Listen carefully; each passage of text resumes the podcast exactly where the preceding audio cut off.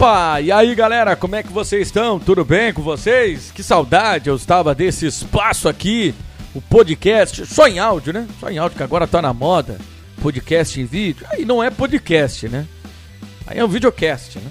Vamos combinar isso? Vamos combinar isso. Então, podcast Rodrigo Oliveira para falar um pouquinho aí sobre as coisas do futebol de Pelotas, o rebaixamento do Brasil para a Série C do Campeonato Brasileiro, já estava aí, já tá né, bem visualizado, né? E o que esperar de 2022 dos nossos clubes. Mas antes já queria aqui pedir para você é, assina aqui né, o podcast, né, no, no, principal agregador aí de podcast que você utiliza, seja aí no Deezer, seja também no Spotify, no Google Podcast, que são os três é, principais agregadores de podcast. Você pode aí é, adicionar Rodrigo Oliveira para saber tudo sobre o futebol de Pelotas, debate, informações, entrevista. A gente vai tá, tentar aqui também falar muito a respeito disso. Bueno, gente, o Brasil que está aí na reta final da Série B do Campeonato Brasileiro, estou gravando esse podcast no, na sexta-feira, né, dia 22 de outubro. Brasil que entra em campo no sábado, dia 23, diante do Vitória, né? Já se despedindo, já entrando naquele ritual de despedida da Série B do Campeonato Brasileiro. É irreversível a permanência rubro-negra na Série B do Campeonato Brasileiro, seis anos que o Brasil acabou construindo na competição, desmoronaram de uma de um ano em que emendou 2020 em 2021 e que no começo de 2021 já se sabia que não iria dar certo. Já se sabia das atitudes que a direção futura e, é, iria é, assumir o clube, né? É, estava tomando antes mesmo de assumir. A gente sabe que dentro do clube é, muitas informações elas acabam escapando, chegam até a imprensa e a imprensa apura. Algumas são verdades, algumas não são tão verdades e algumas depois acabam é, se confirmando. Mas se sabia que o presidente que iria assumir né, na gestão 2021-2022 era Nilton Pinheiro e Nilton Pinheiro já fazia parte da atual direção no momento em que ele acabou sendo eleito, antes até de ser eleito, antes mesmo da eleição, ele era chapa única, ele já participava da gestão, já se inteirava de tudo que estava é, por vir pela frente, já sabia de tudo que o Brasil iria enfrentar em 2021. Então não foi surpresa para o presidente Nilton Pinheiro pegar o Brasil numa situação financeira bastante delicada, bastante complicada. Mas já é assim de anos do Brasil. O Brasil, é para vocês terem uma noção, isso aí não é novidade para ninguém. Né? O Brasil ele teve problemas financeiros é, praticamente toda a sua história. Né? Nunca o Brasil conseguiu ser um clube que gastou aquilo que recebeu.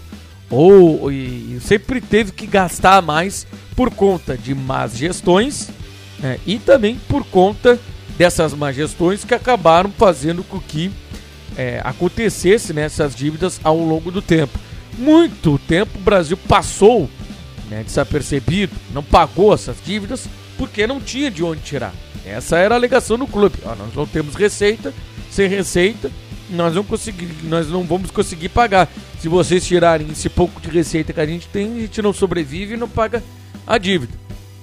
Bueno, então o Brasil conseguiu muito na coragem do presidente Ricardo Fonseca, na chegar à Série B do Campeonato Brasileiro. Como chegou, ninguém sabe, nem o próprio presidente Ricardo Fonseca sabe como ele conseguiu colocar o clube na Série B do Campeonato Brasileiro. Mas lá o Brasil chegou, muito também por conta da gestão de vestiário do, do Rogério Zimmermann, que fechou, fechou ali o vestiário e dentro desse vestiário fechado, com todos os problemas que o Brasil teve, chegou a ter quatro meses de salário atrasado. Aí o Rogério segurava, porque o Rogério tem uma, uma boa uma boa situação financeira, né, pelos trabalhos e é uma família também que tem uma boa situação financeira. Então ele conseguia, dentro do vestiário, segurar as pontas no momento que o cara lá tava com uma dificuldade é, com a família, com o filho na escola, enfim, o, o, o Rogério dava esse suporte e aí muito por conta do Rogério, por conta também do desse grupo de jogadores, né, dessa família que o Brasil formou, o Chavante conseguiu chegar na Série B do Campeonato Brasileiro. Chegou na Série B do Campeonato Brasileiro. É uma verba aí de, de 6 milhões, é uma verba de 7 milhões, 5 milhões e meio, enfim.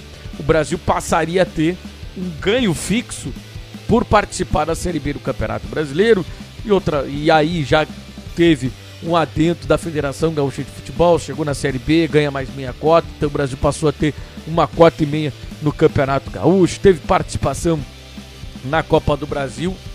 O Brasil conseguiu é, ter um fôlego financeiro. Aí, né, chegou é, essa informação à Justiça do Trabalho, né? E aí o Brasil tinha uma série de, de processos trabalhistas e como o clube passou a ter uma renda, vamos colocar assim, fixa, em função dos direitos de transmissão e da participação do clube na Série B do Campeonato Brasileiro, passou também né, a ter essa questão de ter dinheiro fixo. E aí a justiça já, opa, tem dinheiro aqui, então nós já vamos começar a pagar esses processos. Tanto que o Brasil teve né, um processo de 1998, quitado agora, né, teve que fazer aí um condomínio de credores e esse condomínio de credores sempre pegava mordia uma faixa ali em torno de 20 a 30% daquela renda que o Brasil tinha. Então, muita gente acha que o Brasil recebia os, os, o valor bruto, né? E ele, ele acabava é, gastando mal. Na realidade, não. Na realidade, já chegava uma parte fatiada. Né? Aí tinha salário de jogadores, tem o salário do clube. Muita gente acha que é, fazer um jogo de Série B do Campeonato Brasileiro é barato. Não, você tem que arcar com um gerador é, para para algumas situações. Agora tem o VAR, né? Um gasto do VAR. Tem que pagar a arbitragem antecipadamente. Depois a federação devolve é, com alguns é, descontos, né? O Brasil paga o, o, o, valor líquido e depois acaba acontecendo alguns descontos e, e, e reaver é, esse dinheiro, tem questão de segurança, tem questão de, enfim, funcionários que tem que pagar, bilheteria, enfim. É um monte de gasto que se tem para fazer uma partida da Série B do Campeonato Brasileiro. E aí, né, você não tem uma arrecadação. Obviamente que essa arrecadação ela acabou diminuindo, como diminuiu em todos os clubes, e isso aí é muito normal por conta né, da, da pandemia. A pandemia fez com que os clubes tivessem uma perda muito grande dos seus faturamentos. E isso acabou, claro, afetando o Brasil, que já não tinha um grande faturamento e encontrava muitas dificuldades financeiras para conseguir se virar com aquilo que a, que a CBF repassava para ele. E lembrando, não é o valor cheio, né? Brasil não recebia 8 milhões ou 6 milhões no ato, eram 10 parcelas de 600 mil reais, ou de 650, né, como foi a do último ano, 650 mil reais. E o Brasil chegou em alguns momentos a ter que fazer alguns é, algumas loucuras financeiras para conseguir se manter na Série B do Campeonato Brasileiro. É, no momento em que a situação ficava complicada, né, o presidente Ricardo Fonseca ele tinha coragem de nas pessoas certas, ele tinha um bom relacionamento principalmente com o presidente da Federação Gaúcha de Futebol na época, o Francisco Noveleto, né, que sempre quando a situação apertava, o presidente Ricardo Fonseca recorria ao, ao Francisco Noveleto, e o Francisco Noveleto, que era o presidente da Federação Gaúcha de Futebol e era de interesse da Federação Gaúcha de Futebol manter o seu time na Série B do Campeonato Brasileiro, dava todo o suporte financeiro para o Brasil, obviamente que depois quando o Brasil recebesse alguma cota, alguma receita, a federação é, pegava esse dinheiro. Obviamente, né, que era apenas uma antecipação, não era um dinheiro doado. O Brasil teve problema com o estádio caindo depois do jogo contra o Flamengo, teve que reconstruir o estádio, tudo isso. O Brasil reconstruiu um estádio e conseguiu ao mesmo tempo se manter por cinco temporadas na Série B do Campeonato Brasileiro. E parece que o clube não soube sobreviver sem o Ricardo Fonseca. O Ricardo Fonseca é o melhor presidente é, do, do clube? Talvez ele seja o mais vitorioso, mas o melhor, o que entregou o Brasil com dívida zero, com as contas em dias. Não, não porque ele pegou o clube a nada. Ele pegou o clube na segunda divisão, quase caindo para a terceira, e colocou o clube na Série B do Campeonato Brasileiro. Aí voltamos àquela pergunta, né? Como? Se perguntar para ele, ele não sabe. Ele foi fazer futebol, ele foi, meteu a cara e foi muito corajoso nisso. Né? Mas ele não conseguiu entregar o clube é, com as suas finanças zeradas. Isso porque não teria como. O Brasil tem muita dívida, o Brasil tem passivo muito grande. Então isso fez com que fosse assim: paga algumas e empurra outras e depois negocia as outras. Essa foi uma palavra, foi, foi uma frase, né? Que o presidente Ricardo Fonseca disse num Pelotense Esportes é, que a gente acabou apresentando lá na Rádio Pelotense e ele acabou falando: a gente paga umas é, dívidas e as outras a gente vai empurrando. As outras a gente vai ver o que a gente vai fazer lá no futuro, renegocia e não paga nesse momento. Mas depois lá na frente vai ter que pagar, uma hora vai ter que pagar né, essa dívida. Então é isso que acontece no Brasil. O Brasil teve dívidas passadas que, que a, a, o atual o, que o presidente Ricardo Fonseca na época teve que pagar e agora ficaram dívidas do presidente Ricardo Fonseca que o atual Newton teve que alguns pagar e depois da renúncia agora o Carlos Montes está tendo que arcar com essa questão financeira. E, e eu acho que o grande temor de toda a torcida rubro-negra é que esse é, que essa engrenagem desse elevador que fez o Brasil chegar na Série B do Campeonato Brasileiro, ela quebre e o clube saia da Série B e vá parar na Série D e fica até sem série. Eu acredito que agora o momento é de tentar estancar. Se não dá para retornar né, no ano seguinte já para a Série B do Campeonato Brasileiro, se mantém na Série C. Se mantém na Série C porque agora né, já houve aí várias reuniões da Associação Nacional dos Clubes que vai ter um suporte financeiro maior para a Série C do Campeonato Brasileiro, então os clubes não ficarão 100% desamparados, né? Tinha uma pequena cota, uma pequena ajuda da CBF, mas parece que agora a CBF realmente vai financeiramente é, dar um suporte maior para a Série C do Campeonato Brasileiro, então a gente pode, poderá ter um campeonato um pouco mais é, forte, organizado, como já, vim, já vem sendo nos últimos anos, né? O, o, tanto o Campeonato Brasileiro da Série D, o da Série C, o da Série B, o da Série A, são cases de sucesso, né? São muito bem organizados, apesar de ter alguns problemas e a gente teve alguns problemas ao longo da pandemia, né? Principalmente o ano passado, que a gente ainda estava se adaptando à questão do protocolo, a gente ainda estava se adaptando à questão de lidar com essa série de restrições, né? e aí também tem que dar o desconto, né? porque é, se o, as competições não voltam no determinado momento ou naquele momento que acabaram voltando, muito provavelmente a maioria dos clubes deixaria de existir, iriam quebrar, porque os contratos estavam em vigor, né? houve uma negociação para redução é, de salários naquele momento da pandemia, mas é, vários clubes é, não conseguiram honrar os seus compromissos. E aí isso vai se tornando é, uma bola de neve. A pandemia ela afetou o Brasil, ela afetou o Brasil porque o, o, o plus que o Brasil tinha na sua receita, não era o principal, era a bilheteria. É, o Brasil conseguia ter é, um, um, não vou dizer um equilíbrio, mas ele conseguiria, ele conseguia diminuir a distância né, do daquilo que o Brasil gastava e daquilo que o Brasil arrecadava. O Brasil gastava muito e arrecadava pouco. Então, o Brasil é, chegou nessa arrecadação média, mas um, um gasto alto. E, com principalmente sócio e também com a bilheteria.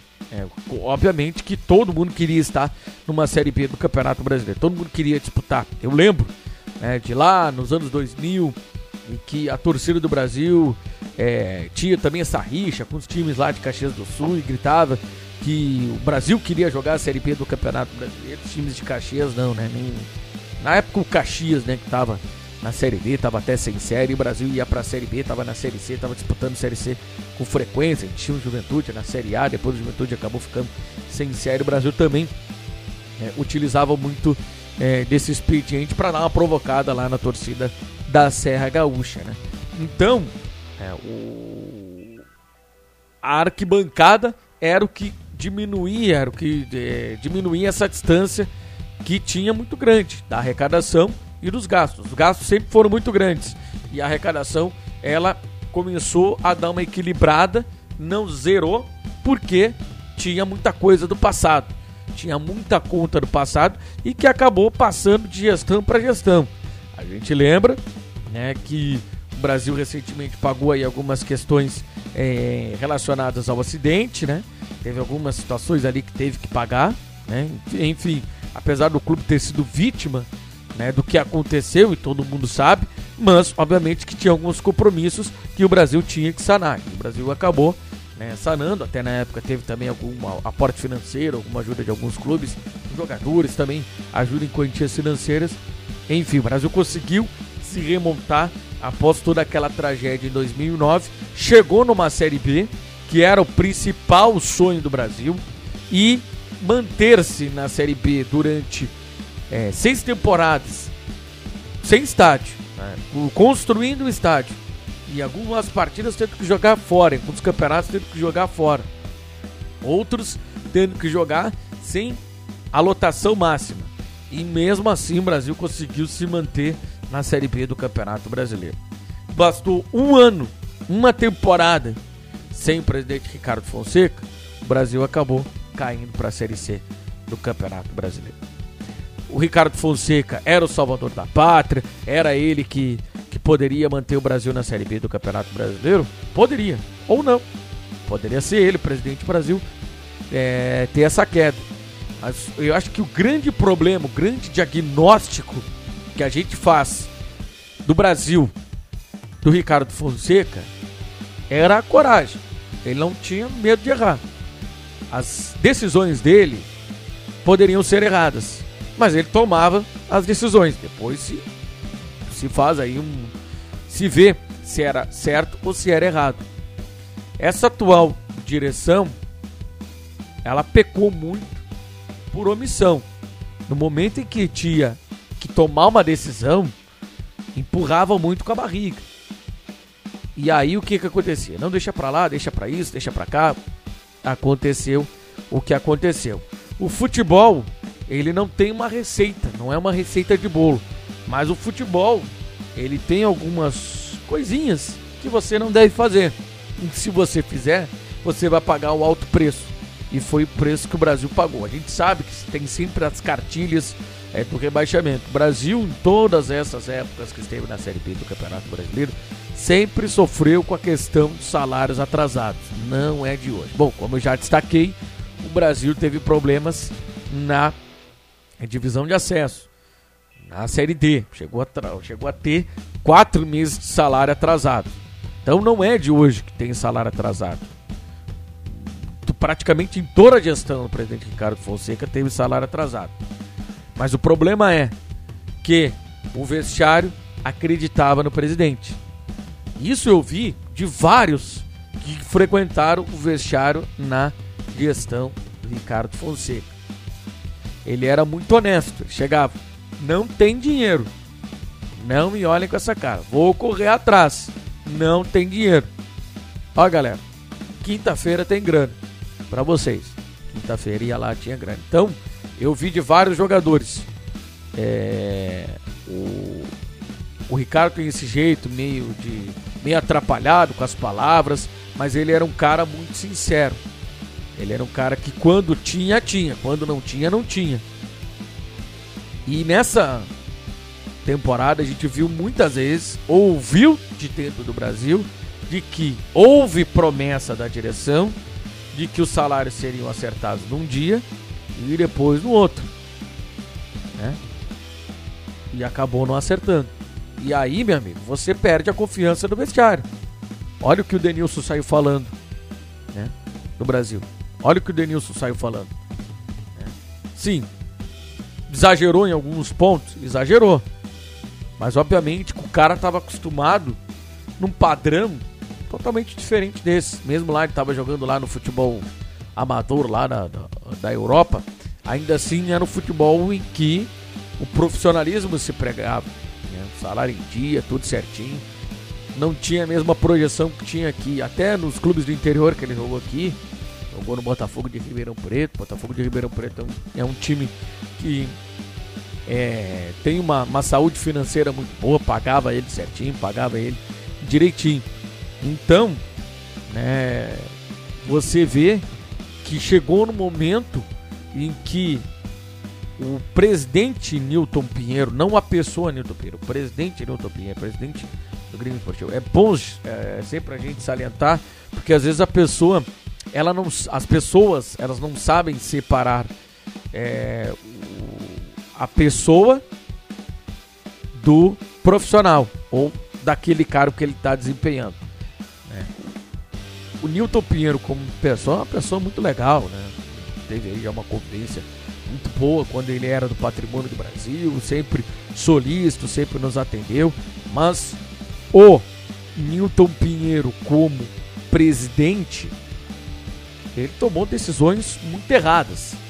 A começar por abraçar um diretor remunerado e esquecer os seus diretores eleitos.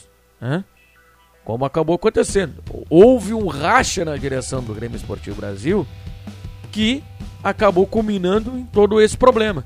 E o Brasil está a 14 pontos do primeiro time fora da zona do rebaixamento e a 9 pontos do adversário é, do sábado, que é o Vitória. Né, então, é um negócio muito sério. O presidente Nilton Pinheiro praticamente entregou a chave do clube para o Fernando Leite. E o Fernando Leite acabou fazendo muita coisa lá dentro do Brasil. É, e depois acabou vindo à tona uma série de questões, uma série de contratos em que agora a, a, direção teve que renegociar e não foi tão fácil renegociar porque teve série de cláusulas de que o jogador emprestado teria que terminar o seu contrato de empréstimo com o Brasil, não poderia ser devolvido né? A não ser que houvesse uma negociação, como foi os casos aí é, do Paulo Vitor, enfim, de outros jogadores que acabaram retornando para os seus clubes né? e não ficaram é, mais no Grêmio Esportivo Brasil. Mas teve muito disso. Teve muitos contratos mal amarrados, enfim, teve situações complicadas, teve problemas no vestiário, né? teve situações até mesmo com o Tencate, né? O Tencate teve uma, uma, uma certa feita que chegou e falou para a direção que não queria o Fabrício. O Fabrício artilheiro do Brasil na Série B do Campeonato Brasileiro, agora é o Erisson, né? Mas o Fabrício artilheiro, ele chegou a dizer que não queria. É, o Fabrício que era para devolver o Fabrício pro Grêmio, porque ele não queria contar mais é, com o jogador. Lembra do, do grupo dos mimados? Enfim, depois ele ligou o, o foda-se ali e falou tudo que ele tinha para falar é, nas entrevistas coletivas, já estava para chutar o balde mesmo o, o, o Cláudio Tencati. Eu acho que é, o Tencati seria sim é, a peça chave, a peça importante, é porque ele é um bom treinador, ele é um bom gestor. Ele tem trabalhos muito bons. O trabalho dele no ano passado, a, fin a reta final da Série B do Brasil no ano passado, é muito boa. É do futebol muito bom. E é de um elenco muito bem montado por um profissional que o Brasil não quis ficar por conta de 5 mil reais. Eu tô falando do Felipe Gil. O Brasil teve todas as circunstâncias, ele queria ficar no Brasil, o Paraná ofereceu um valor X para ele, ele disse, não, se se, se vocês é, me derem mais sim 5 mil reais, eu fico aqui no Brasil. Eu fico aqui no Brasil, eu quero ficar aqui. Aí o presidente Ricardo Fonseca disse: Cara, não é comigo que você tem que negociar, você tem que negociar com a próxima direção. É com o Newton. Vai negociar com o Newton. Depois ia ver e nunca mais procurou. Aí o Felipe foi lá, aceitou a proposta do, do Paraná. Depois ficou pouco tempo no Paraná, agora tá lá né, na gestão do Sub-20 é, do Santos. Né, tá pegando aí uma das melhores bases né, do futebol é, brasileiro. E, e vários profissionais da área do futebol e que entendem de futebol já passaram pelo Brasil. É, eu vejo muita gente até implicando, tinha uma certa né, com o Carlos Quila. O Carlos Quila agora tá na Chapecoense, né? Tá lá, tá trabalhando na. É, mas o Carlos Quila, ele montou, tecnicamente falando, um dos melhores times do Brasil. Bruno Aguiar, é, Douglas Baggio, é, até mesmo Murilo Rangel foi ele que trouxe. Bom jogador o Murilo Rangel, né? Vários outros jogadores que ele acabou trazendo é, para o elenco do Brasil e que conseguiu montar um time muito bom. Era um time muito bom. Não deu liga? Não deu liga. Aí é outros 500, mas não deu liga. A tentativa de contar com com com o Paulo Roberto Santos acabou não dando liga. Enfim, mas tinha um profissional ali da área. Aí depois o Brasil apostou é, no Felipe Gil. Deu muito certo. Felipe Gil conseguiu é, com o próprio é, os técnicos ali conseguiu rapidamente né, montar um time é, com é, equilíbrio, com ir nos clubes certos e buscar os jogadores certos. Danilo Gomes, Bruno José, é, Bruno Matias, né? Naquela época ainda do, do Emerson Maria, depois do próprio Cláudio Tencati, enfim. Né? O, o Tencati pegou uma herança muito boa né, do Emerson Maria, pegou um time muito bom do Emerson Maria, que o Emerson Maria não teve paciência para conseguir trabalhar aquele time. Brigou, brigou no vestiário e pediu para ir embora. Chegou o Tencati, abraçou aquele elenco e, aquele time era muito bom, era um time que deu muita resposta. Matheus Oliveira, jogador diferenciadíssimo, né? É, enfim, o Brasil conseguiu fazer um time competitivo na temporada passada. Só que a ideia ela deveria ter sido mantida. Não foi, porque a primeira coisa que a direção atual do Brasil chegou e disse que teria que cortar é, gastos.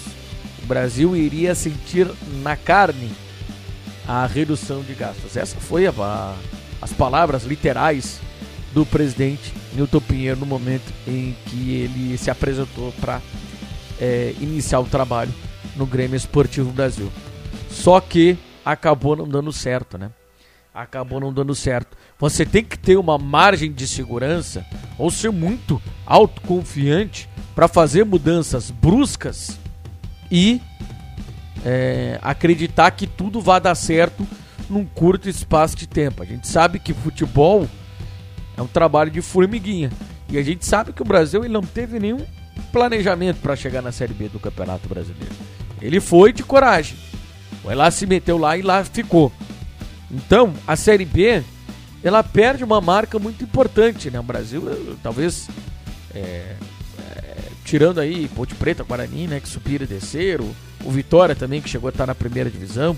Era o time, depois do Paraná, que chegou a ficar 10 temporadas, era o time que mais tinha participações na Série B do Campeonato Brasileiro, desses times que estão aí, Série A, Série B e Série C. Então, é uma é uma perda muito grande para o Brasil. É uma situação muito grande que o Brasil está perdendo a oportunidade de se manter uma Série B do Campeonato Brasileiro. Isso tudo porque porque houve muito ego inflado dentro do, do clube. Houve muito eu, teve racha, e a gente sabe que no futebol, quando tem racha, as coisas não funcionam. Ou todo mundo trabalha numa linha, ou quem não está adequado naquela linha, meu amigo, vai embora. Foi o que aconteceu. Houve uma proteção excessiva ao Fernando Leite, por parte do presidente e também por parte do Cláudio Tencati. E depois né, houve uma ruptura muito forte do departamento de futebol, né, que fazia contratações diferentes daqui daquilo que a comissão técnica queria. O Júnior Viçosa é um, é, um, é, um, é um caso. O Júnior Viçosa é um jogador que vem por convicção do departamento de futebol e o, o, a comissão técnica não queria o Júnior Viçosa. Era uma cereja do bolo, era para ser, era o jogador diferenciado que era para ser do Grêmio Esportivo Brasil. Não foi. fracassou o Júnior Viçosa no Brasil. Júnior Viçosa passou um ano de férias no Brasil e recebendo um pomposo salário. Aí nós chegamos à questão do mau uso do dinheiro, do mau gasto, é, de gastar mal dinheiro, principalmente quando se tem poucos recursos, de onde não tem tirar. Então, é extremamente complicado, de onde você não tem tirar e você gasta e aquilo que você gastou, você não vê retorno. É o caso do Júnior Viçosa. Não tem retorno financeiro. O Brasil não vai vender o Júnior Viçosa. O Brasil vai pagar um ano de contrato pro Júnior Viçosa, tem 13 terceiro, tem rescisão, enfim, tem muita coisa para pagar pro Júnior Viçosa. E o Júnior Viçosa, o que, que o Júnior Viçosa entregou? O Júnior Viçosa não entregou nada, nem um gol, nem chute a gol o Júnior Viçosa entregou. Nada, absolutamente nada. Então, isso tudo faz parte do mau planejamento. Quando você planeja mal, quando você tem pessoas não preparadas para lidar é, com a gestão do clube, né? Aí você, aliás, vamos refazer essa frase, né? Quando você tem profissionais não preparados, né? Porque pessoas é diferente de profissional, né? A pessoa ela pode ser muito boa, ela tentou fazer melhor, é, é, tentou fazer a, a, melhor escolha, mas acabou não fazendo. Mas se você tem é, é profissionais que não tomam as melhores decisões, e aí o planejamento já vai por água abaixo. E é o que, e é o que foi o Brasil em 2021. Uma série de decisões erradas, desde o presidente até o departamento de futebol, comissão técnica, enfim. Foi um ano em que tudo que foi feito foi feito para dar errado. E acabou dando errado. Eu acho que você, torcedor que está acompanhando aqui esse podcast, você muito provavelmente vai ter a certeza de que o Brasil precisa pelo menos se manter na Série C do Campeonato Brasileiro. Nesse momento, o mais importante para o Brasil é se manter na Série C do Campeonato Brasileiro. É não cair, é não sumir do mapa, é não voltar a jogar é, contra o Rio Pardense, com todo respeito ao Rio Pardense, é não voltar a jogar contra o Rio Pardense, contra o Guarani de Bagé, contra o Bagé, com todo respeito a esses clubes. O Brasil ele mudou o seu patamar. O Brasil enfrentava, o Brasil enfrenta Vasco, o Brasil enfrenta Cruzeiro, o Brasil enfrenta Botafogo, o Brasil enfrenta CRB, CSA, o Brasil enfrentou, enfrentou América Mineiro. Enfim, o Brasil enfrentou o Internacional na Série B do Campeonato Brasileiro. O Brasil enfrentou grandes grifes, grandes camisas do futebol brasileiro. E hoje isso tudo tá sumindo. Isso tudo tá sumindo.